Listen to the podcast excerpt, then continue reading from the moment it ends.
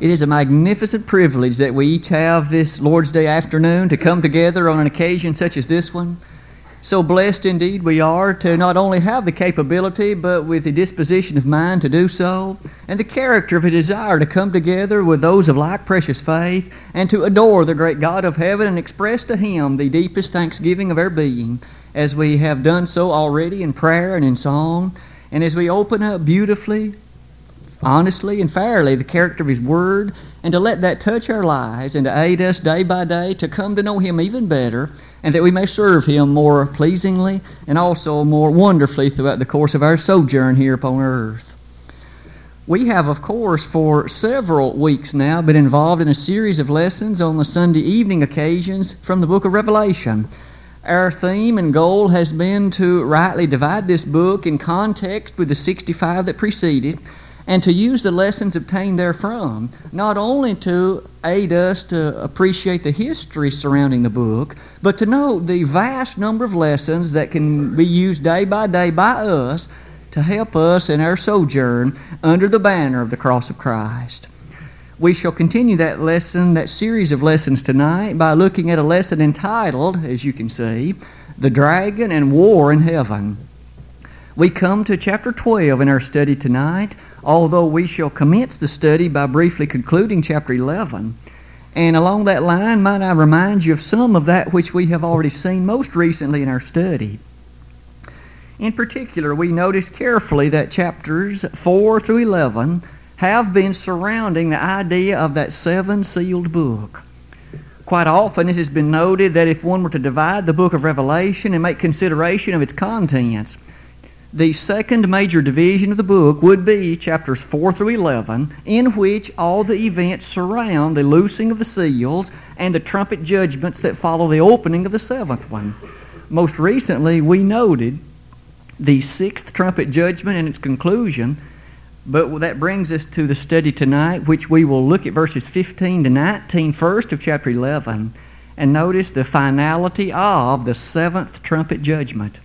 All the while, that will quickly lead us into a grand appreciation that chapter twelve will begin a new section to the book, and that new section will take us all the way through chapter number twenty, so almost to its conclusion before we finish that fourth major section. Along the while, we also saw in chapter eleven two dramatic witnesses. These were standing as tremendous pillars in defense of the character of God's truth, and we learned the identity of those witnesses. One was the church. The beauty, the power, the lasting influence of that great body of our Lord and Savior Jesus Christ. The other, the sacred Word of God itself. Both of which, even as we've noted already tonight, stand as unmovable anvils and pillars that man certainly can't move or tamper with. All he must do is humbly bow in submission to the sacred contents thereof and let that guide and direct his life, knowing that indeed the pathway to heaven is paved by the character of the Word of God.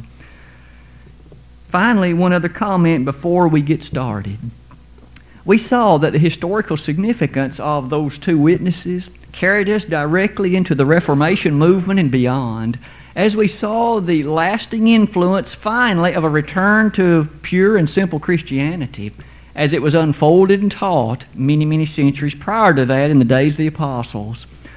That will be significant since we shall revisit, at least in part, that same idea tonight. But perhaps enough is said on that account. Let us then turn and read verses fifteen to nineteen of Revelation eleven, and thus we'll return and revisit some of the concepts therein as we look at the seventh and final trumpet judgment. And the seventh angel sounded, and there were great voices in heaven, saying, The kingdoms of this world are become the kingdoms of our Lord and of His Christ, and He shall reign forever and ever. And the four and twenty elders which sat before God on their seats fell upon their faces and worshipped God, saying, We give Thee thanks, O Lord God Almighty, which art and wast and art to come, because Thou hast taken to Thee Thy great power and hast reigned.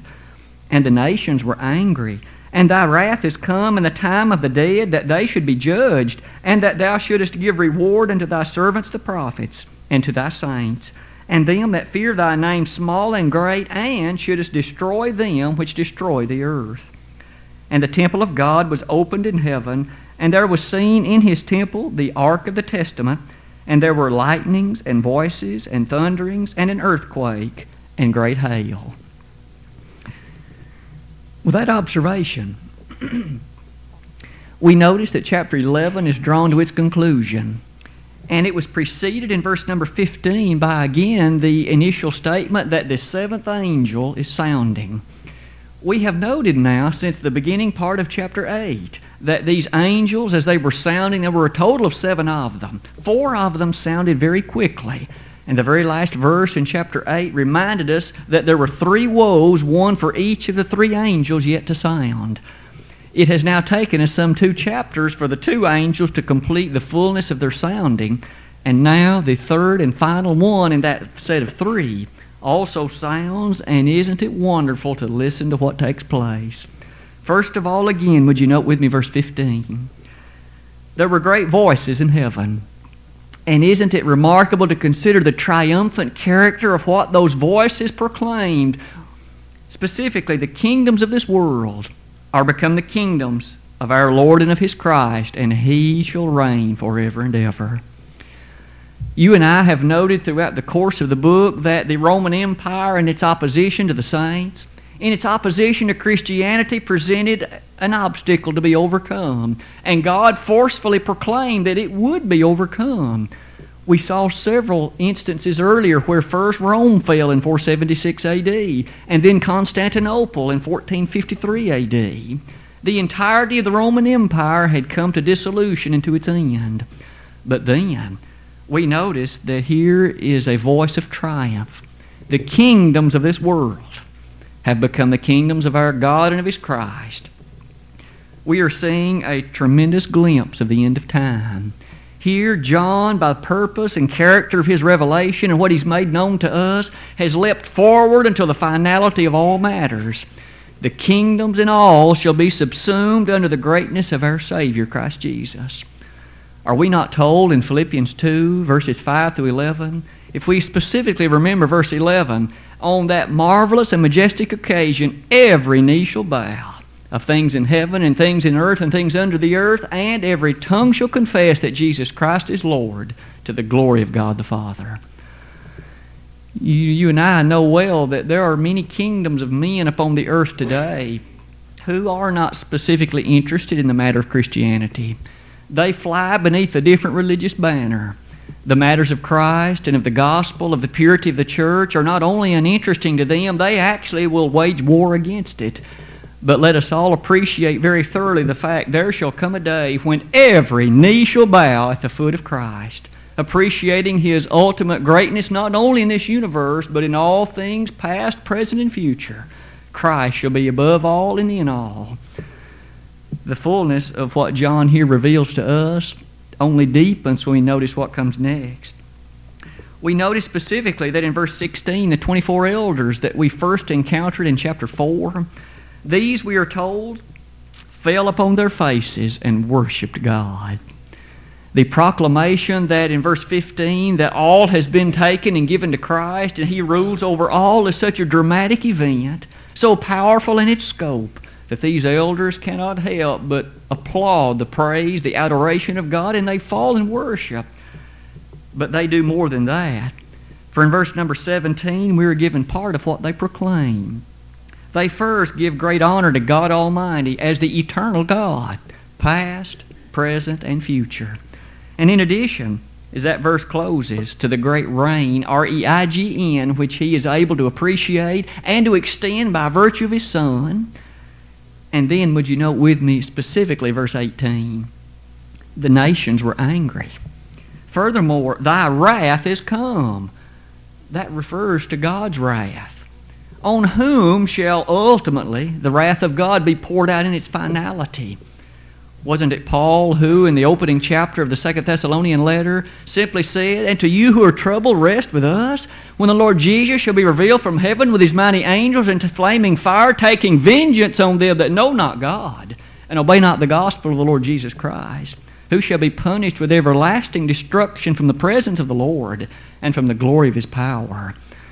there shall be a final pouring out then of the wrath of God and, of course, justice upon those who've refused the saving power of His Son, who've turned their back on the blood of the Christ.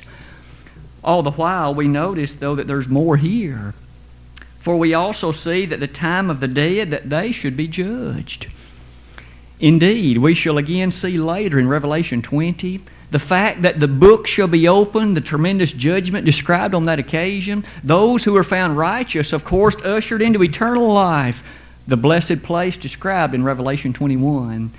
But however, just prior to that, we notice that there's a description of those who, like Satan, shall be cast into an eternal fire of, uh, lake of fire and brimstone. Those points recall to our mind in verse eighteen this. This judgment will involve reward, verse eighteen, unto the servants like the prophets and like the saints, and to those that have feared the name of God. However, notice that those that destroy the earth, and that word in the Greek means corrupt, so those who bring corruption upon the earth and defile that which they've rightly given to be stewards of, we're told that destruction shall be their end. That is to say, a matter of judgment or condemnation to be brought upon them. All the while, we notice that the chapter closes bountifully, but also majestically in verse nineteen. The temple of God was opened in heaven, and there was seen in His temple the Ark of the Covenant. I use that last word very carefully because that's the one the American Standard uses. And that takes our minds so quickly by rushing forth back to the days of the Old Testament when Moses and the Israelites were given information about the construction of the tabernacle in the most holy place, the central piece of furniture, in fact, the only one present by itself, was the Ark of the Covenant. Upon its top was the mercy seat with the cherubim with outstretched wings facing each other. Here John says, when the temple of God was opened, that's what I saw. We begin again to see that that diagram and that model of the tabernacle in the Old Testament was not just mere triviality. The sequence and the structure was eternally significant. In the very same way that that mercy seat was signifying the very presence of God Himself, Exodus twenty-five twenty-two, we see here that those saints, those who are found righteous, the small and great, shall be in the very sublime presence of the God of heaven forevermore. Isn't that what we all look forward to? The very wonderful opportunity and blessed privilege of being with Him, our God in heaven, forevermore. And with that, the curtain closes on chapter number eleven. We have seen in all of it, of course, a number of ideas. And as these seals have been loosed and opened one by one, we've been noted, of course, of the history of the circumstance, but time and again reminded that the fate of those who oppose God is not pleasant. In fact, it is terrible, and it's awful at the very end. Thus, we are urged time and again to submit to Him and to follow Him lovingly, honestly, and forthrightly throughout our days upon this earth. As the chapter closes, several physical things are mentioned that remind us of the greatness of this occasion. It's no small matter to think about what will transpire at judgment, when every soul who has ever lived will stand before the God of heaven and receive an eternal sentence, either an eternity in hell or an eternity in heaven. It will truly be a fantastic occasion for those who've made preparation. But words, in fact, fail us to describe how awful it will be when those realize there's never another chance, and I've been found wanting. Daniel five, verse twenty-three. With that said, we might look one more time at a picture that we looked at last week. I drew attention on that occasion to the two witnesses standing left and right, but we did not draw attention to the scene at the very bottom. Perhaps you can note that with me and see that that's supposed to be a replica or an image reminding us of the Ark of the Covenant that was present in that tabernacle of ancient days in the Old Testament, where indeed the presence of God on the mercy seat met with His people. You and I can look forward to also the grandeur of being where God and His presence is with us forevermore. And Revelation twenty-one will give us a deeper description of that when we arrive at that beautiful chapter. But for right now, Let's continue our study tonight by looking next into chapter number twelve. As you notice with me, chapter twelve, perhaps as you noted in reading, reads rather differently in the sense that we seem to be beginning a new section, a new discussion, for in fact we are. Chapter eleven has drawn to a conclusion this central section of the book. Chapters twelve through twenty will be a major section to follow. As we open this section, I would ask that you first read with me, beginning in verse one, and let's read the first six verses of Revelation twelve, verses one through six. And there appeared a great wonder in heaven, a woman clothed with the sun and the moon under her feet, and upon her head a crown of twelve stars. And she, being with child, cried, travailing in birth and pain to be delivered. And there appeared another wonder in heaven, and behold, a great red dragon, having seven heads and ten horns and seven crowns upon his heads, and his, ha- his tail drew the third part of the stars of heaven, and it cast them to the earth. And the dragon stood before the woman, which was ready to be delivered, for to devour her child as soon as it was born.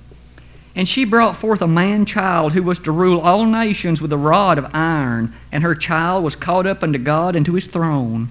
And the woman fled into the wilderness, where she had a place prepared of God, that they should feed her there a thousand two hundred and threescore days. In our description of reading this, there are so many questions that, without question, flood our mind. Who is the woman representing? Who is the child representing? Who is the dragon representing? Time and again, we would face the question of, we must appreciate, if we can at all, what these represent. In a book of symbolism and figurative nature, as this one is, we expect that they have some significance, they have a meaning, and if we are to discern the thrust of chapter twelve, we would need to ascertain as nearly as we can the meanings of those three central figures, at least to this point. It would seem that with a bit of detective work, we can certainly piece together two of the three with no trouble at all. There has been a great deal of discussion with respect to the third one, but we shall do our best at, unre- uh, at revealing it or unraveling it as nearly as we possibly can. As we begin to make note of that, let's first retrace the scene if we could. Notice that the word wonder is used in verse one. John sees this wonder in heaven, and it's a woman. We notice immediately that she's clothed with the sun, and the moon is beneath her feet. Furthermore, as the verse closes, upon her head is a crown of twelve stars. We immediately gain the appreciation that this woman is powerful. After all, the moon's beneath her feet. As verse one describes, she's clothed with the sun. That indicates brilliance and radiance. We might remember that on one occasion, Jesus, being transfigured in Matthew seventeen, in the brightness of the sun, is as if he were appearing on that occasion. But not only that, the scene quickly changes in verse two. For as glorious and as mighty and as powerful as she is, she's pregnant. And furthermore, she's pained and travailing in childbirth at this time. It is a rather interesting scene indeed, as we can picture or at least imagine the thought of that. But let us notice, furthermore, that immediately there's another wonder, verse three. This wonder informs us that it is a great red dragon, seven heads, as we're told in that verse, and also seven crowns upon his heads and ten horns, rather oddly. But as we quickly see, this particular great red dragon in verse four, furthermore, is such that his tail drew the third part of the stars of heaven and cast them to the earth. And amazingly enough, this dragon was waiting for the lady to give birth to the child, and the dragon's desire was to devour, to kill, to slay, to eat the child. A rather amazing scene, wouldn't you say? But we quickly observe that in verse five, she did give birth to the child, but the dragon did not consume it. The dragon did not devour the child, but rather, verse five informs us, this child was to rule all nations with a rod of iron, and immediately the child was caught up unto God and to his throne. This opening saga of the chapter finishes in verse six, for this woman, following giving the birth, we're told she flees into the wilderness, where, in fact, she would have a place prepared of God for her, and this remained the case for some one thousand two hundred sixty days. Now, to say all of that brings us rather interestingly to wondering about the fullness of this. Perhaps a picture would be a good way to start. This is an artist's rendition, if you can make it out at least, about first a dragon. And this is the dragon itself with, a, in fact, a large number of heads, seven of them total.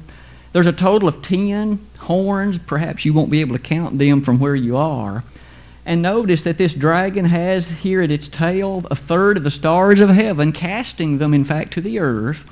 And here is the woman, as she is at the point of giving birth to, the, to, to this man-child.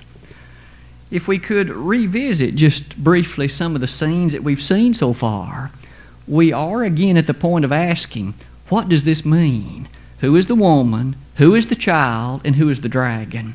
If we could answer those questions, then we would have many answers about the opening parts of this chapter. Fortunately, two of them are rather straightforward. Let us, in fact, look at some of the details that we can state.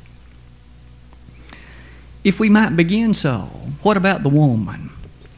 We notice one thing rather interestingly, the woman does give birth to the child. If we could identify thus the child, we would be in good position to have a better opportunity to identify the woman. With regard to the child, verse number five is a monumental statement. I would ask you to revisit that verse with me, and let's read it again. And she brought forth a man-child who was to rule all nations with a rod of iron, and her child was caught up unto God and to his throne. The reason that particular verse is so, so significant is because that's a quotation from the Old Testament. That's Psalm chapter two, verse nine. And when we revisit Psalm chapter two, we remember that is one of the Messianic Psalms.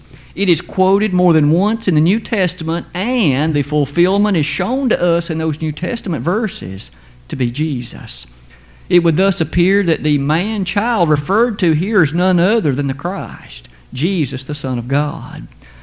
If we thus build upon that foundation, we might well note further that in verse five, the remainder of that verse harmonizes so very well. For we notice the child was caught up to God, a reference to his ascension to glory. Furthermore, to his throne. We remember that the prophecy of Daniel in Daniel chapter seven was this, verses thirteen and fourteen, that when the Son would ascend through the clouds to the Ancient of Days, then he would be given dominion, a kingdom, power, might, and majesty. That's precisely what happened. When Jesus ascended to the Father in Acts chapter one, in the very next chapter, he was given a kingdom. We call it the church. It is that eternal, everlasting kingdom spoken of on that occasion. And thus it would seem that the man-child is none other than Christ, Jesus, the Son of God. But let us look further. What then about the woman? We furthermore appreciate from verse one that again she has greatness surrounding her, clothed with the sun, moon beneath her feet, crown of stars upon her head. We do notice that there were twelve of these stars. Immediately, as we've seen earlier in the book, the number twelve seems to signify those matters religiously that have great influence from heaven itself. That is to say, the twelve tribes of the Old Testament, the twelve apostles of the New. It would thus seem that the woman represents the saints of God in any dispensation of time, either Old or New Testament. It is the case that out of the Old Testament character of the drama unfolded, Christ ultimately would come. God specifically preserved the children of Israel throughout all the days of their mistakes and sinfulness, and ultimately through them the Christ child was born. Through, in fact, the, the tribe, if you remember, of Judah. In fact, Jesus was of the tribe of Judah. And when he was thus born, he would have been of those old ancient tribes of the character of ancient Israel. But that isn't quite all. We do notice the nature of something else about this dragon. It's time to do our best identifying him. This is the easiest. If you would jump with me very quickly to verse nine, we are told who the dragon is. We have no question about this one. And the great dragon was cast out, that old serpent called the devil, And Satan, which deceiveth the whole world, he was cast out into the earth, and his angels were cast out with him. Thus, we've identified the dragon here is none other than the devil himself. Now, can we proceed to try to make some sense about the nature of the meaning? What does it describe for us when it says that Satan, this dragon, desired to devour the child as soon as it was born? We remember that the devil, being the clever and subtle one that he was, tried more than once to extinguish the flame of the greatness of the Christ, didn't he? He had all the baby boys killed in Bethlehem at the time Christ was born, thinking that in that act he would also be able to snuff out the life of the one who is the Son of God on more than one occasion. What about the nature of the temptations in Matthew four? Here the tempter came before Jesus and three times tried his best to get Christ to sin. And upon so doing, he would have forfeited his capability of being a sinless sacrifice for every one of us. We'd still be in our sins if the Savior had given in to any one of those temptations. Satan did his best to thus exterminate the power and might of the work and life of the Son of God, but he failed. Thanks be unto God, he failed. We notice in verse number five, this child again lived here upon this earth, carried out the work that was given unto him to do, and then he was caught up unto God, ascended into the Father, and as the verse closes, to his throne, again making reference to that greatness and dominion that he was given on that occasion of Acts chapter two. As we consider the furtherance, however, of what's described in these passages, might we observe the interesting feature, again noted for us in verses four and five. We see that the tail of this dragon drew a third of the stars of heaven and cast them to earth. It would seem that that's a reference more clearly to what will begin in verse number seven. And hence, if that be the case, let us proceed to read verses seven through seventeen, finishing the chapter and seeing what will transpire as we discuss the interesting details to be found here. And there was war in heaven. Michael and his angels fought against the dragon, and the dragon fought and his angels, and prevailed not, neither was there found any place any more for them. And the great dragon was cast out, that old serpent called the devil and Satan, which deceiveth the whole world. He was cast out into the earth, and his angels were cast out with him. And I heard a loud voice saying in heaven, Now is come salvation and strength, and the kingdom of our God, and the power of his Christ, for the accuser of our brethren is cast down, which accused them before our God day and night. And they overcame him by the blood of the Lamb, and by the word of their testimony, and they loved not their lives unto the death. Therefore rejoice, ye heavens, and ye that dwell in, in them. Woe to the inhabitants of the earth and of the sea, for the devil is come down unto you, having great wrath, because he knoweth that he hath but a short time. And when the dragon saw that he was cast into the earth, he persecuted the woman which brought forth the man-child. And to the woman were given two wings of a great eagle, that she might fly into the wilderness, unto her place where she is nourished for a time, and times, and half a time, from the face of the serpent. And the serpent cast out of his mouth water as a flood after the woman, that he might cause her to be carried away of the flood. And the earth helped the woman, and the earth opened her mouth and swallowed up the flood which the dragon cast out of his mouth. And the dragon was wroth with the woman, and went to make war with the remnant of her seed, which keep the commandments of God, and have the testimony of Jesus Christ. Some more details are thus provided to us. We can also consider these in what follows. Very explicitly in verse number seven, we're given description of war in heaven. Furthermore, we can see from that description that Michael and his angels fought on the side of good. And furthermore, the dragon and his angels fought on the side of evil, or those opposed to them. As we see the character of this particular war, again, we might appreciate that though the book of Revelation is a somewhat symbolic book, of course, we nonetheless can appreciate this would appear to have a semblance of recognition of some kind of difficulty did occur in heaven at some point in perhaps the far distant past. For instance, in Jude, verse number six, reference is made to difficulties when angels kept not their initial estate or their first estate. We also remember in Second Peter two a similar reference is found.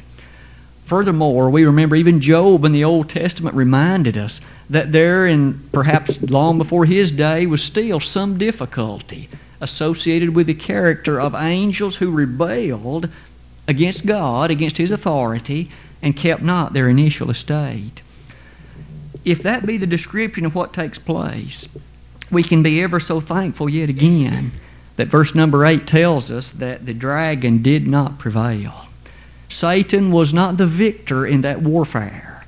Rather, we are told that no more place for him was found in heaven, and as such, verse nine, that old dragon was cast out. Upon his rebellion, thus, God was unwilling to suffer his continued presence, cast him out, if you will, and as such, might we note that may well be the significance of the third of the stars of heaven, for it was not only he, but uh, notice with me, that he and his angels were cast out. That third of the stars of heaven may be the symbolic reference to that number of those followers or angels who sided with him, and all of them were, were cast out of heaven. That intrigues us all the more when we come to verses ten and eleven, when we notice rather interestingly that now is come salvation. For this one who accused our brethren has been defeated, has been cast out, and now we're told in that verse, the power of Christ is utterly to be appreciated and understood. That perhaps makes our spine tingle when we imagine the greatness of what's being described. We can easily see that though Satan is powerful, there is one more powerful than he. Satan has already been utterly defeated in the character of his being. He shall not ultimately be victorious. He has already been defeated. You and I may ask today about the significance then of the capability we have of defeating him. May we never forget Revelation twelve, verse eleven. May we never forget that beautiful text. For notice, they overcame him. That is, the saints of God overcame Satan by the blood of the Lamb, by the word of their testimony, and they loved not their lives unto the death. There is an absolute three-pronged attack on Satan which he cannot defeat. It relies on the blood of Christ, for Christ is that beautiful Lamb of God which taketh away the sin of the world, John one twenty-nine. Furthermore, the word of the testimony, the word of God. By this pattern, we have a foe that Satan can't beat. After all, didn't Jesus himself use the sword of the Spirit so very effectively? On three occasions when temptation came his way, every time he said, "It's written, it is written, it is written." In Matthew chapter four, the emphasis upon that three-word phrase cannot be overstated. It's written, and when you and I use the "it is written" of the Scriptures, we too shall be in a position untouchable to Satan.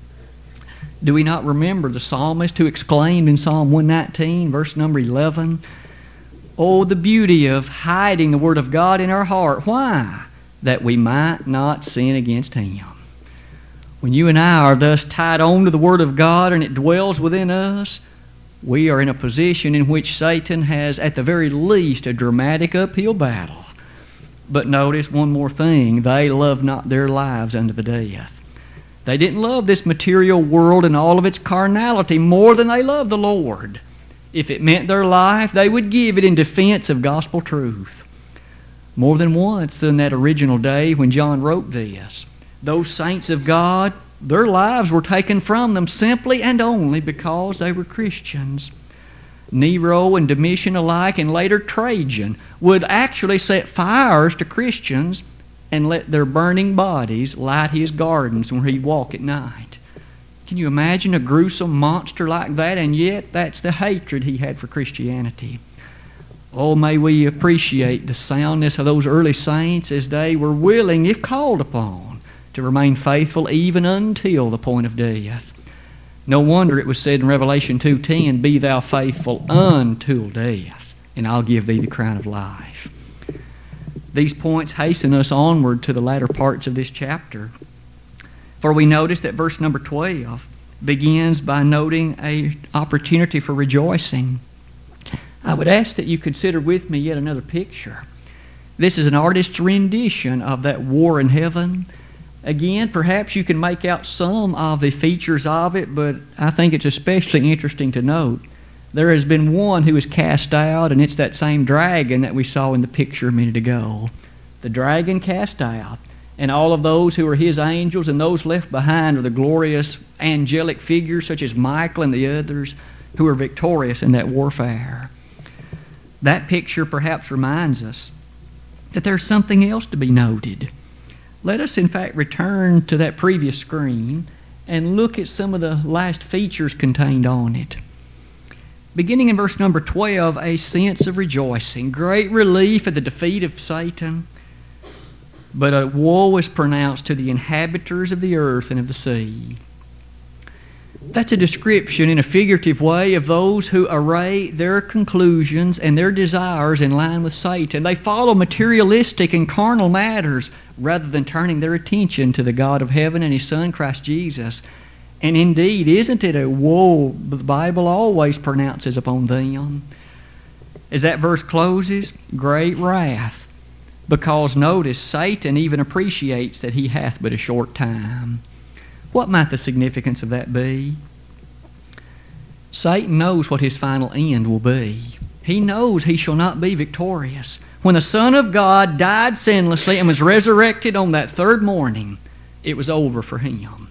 At that point, he had no greater power and anything left to overcome, and at that point, he was utterly and finally defeated. The greatness of that for you and me is thus to appreciate this. He hath but a short time. There were those various demons who on more than one occasion had said to Christ, for instance, "Hast thou come to torment us before the time?" They already knew that they were destined for torment, for eternal torment, and they were well aware that the time for it was coming. You see, Satan appreciates already the thoroughness and forcefulness, but did Satan throw up his hands and quit on that occasion? Let us read verse thirteen. When the dragon saw that he was cast into the earth, it doesn't say that he threw up his hands and quit. It doesn't say he threw over everything and said, "God, I've lost."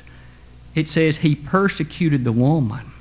That woman had given birth, and remember, she symbolized, we said, the saints of God, and in this era, that'd be Christians. He turned his attention to persecute Christians. The greatness to be seen there, of course, as we've already noted a minute ago, how many of those early saints were forced to give their lives in defense of truth, burned at the stake, burned alive, in various other ways, killed by lions, quite often in the amphitheaters of the Roman Empire. All the while, though, we notice verse fourteen reminds us, to the woman were given two wings of a great eagle, that she might fly into the wilderness into her place, where she is nourished for a time, times, and half a time. We can perhaps imagine that those wings that were able to carry her, or those on which she would flee for a degree of protection, the sense of haste or hurriedness that would accord to not only the character of the Scriptures, but the beauty and power of God's presence by virtue of faith. And all the while, they remind us that that times, time, and half a time is yet one more reference to one thousand two hundred sixty years. Three different ways of saying the same thing. forty-two months is one thousand two hundred sixty days, which is time, one year, times two more year, and then half a year. Three and a half years. Either way we look at that, we see that it's that period of great persecution upon the saints of God, that period when Rome dominated and the church was under such great difficulty. But John is going to move forward in that opportunity, because we mustn't think that we cannot be subject to such difficulties by virtue of Satan today. For verse fifteen says, the serpent cast out of his mouth water as a flood after the woman, that he might cause her to be carried away of the flood. What does the flood represent? Apparently a different tactical approach that Satan has used to persecute, to bring difficulties on the church. What might that expressly be? It's difficult to piece that together. My suspicion, and it's merely a theory, now please take that as my presentation, is the seriousness of the false doctrine that commenced after the Reformation movement. If that be true, then rather than direct difficulty related to threat upon physical life, there's false doctrine, false teaching, difficulties in all kinds of ways where other things besides biblical truth are taught. If that be the case, we notice in verse sixteen that the earth did help the woman in some way. There was a restraining effect, at least for a while, that kept in check the difficulty of that flood. Perhaps that was the Roman Empire. When she finally crumbled, there was no longer any governmental force to maintain controls on religious teaching, and once opened, we are now in the midst of hundreds, thousands of different denominations, and the chapter so abruptly ends by reminding us one more time, the dragon was wroth with the woman. Again, that's the saints of God, the church in this era. And he went to make war with the remnant of her seed, that's you and me, which keep the commandments of God. May we thus never forget that those who are faithful to the Word of God shall endure the difficulties of Satan, for he will not rest until he has made every effort, every effort, to cause you and me to move aside from faithfulness in God. To say all that is to say, perhaps, that we can look at another picture. Here are those wings representing that church again that was able to fly to a degree of protection. And as we consider perhaps the finality of that which we've seen this evening, we can come to a quickness of the conclusions to be seen therein. The seventh trumpet was sounded in chapter eleven. Upon that sounding, the day of, the day of judgment was presented before us. And as we opened chapter twelve, we saw first a dragon, a woman, a child, war in heaven. And we've seen through it all that Satan, though he attempted to take the life of the Christ, he was unsuccessful. But he still has not given up on causing you and me to be unfaithful. He continues to make war with the remnant of the woman's seed. Are you faithful tonight? Have you turned your life over to Christ, to Christ, and do you clasp his hand carefully, closely, and always? If not, you need to seriously think about the urgency and the difficulty of your situation, and understand that the message of this book is the fact, ultimately and finally, that Satan has already been defeated. Jesus has already beaten him. If we tie on to the hand of Christ, he will aid us in victory over Satan as well. And one final day, when Satan's cast into the lake burning with fire and brimstone, we will be ushered into glory forevermore. Tonight, if you're not a member of the Lord's body, if you've never become a Christian, turn your life over to him tonight as you believe in Jesus, repent of your sins, confess his great name, be baptized for the remission of sins. If we could help you do that, we'd be happy to do so at this very moment. If you've done that but haven't been true to the one who loved you and the one who gave his life for you, come back to that first love. There's an audience filled with people who would be more than honored to pray on your behalf. And we'd be happy to know about your transformation in life so that we could be there as a source of strength for you. Tonight, if we could be of assistance to you in either of these ways, will you not let that be known and come even now while together we stand and while we sing?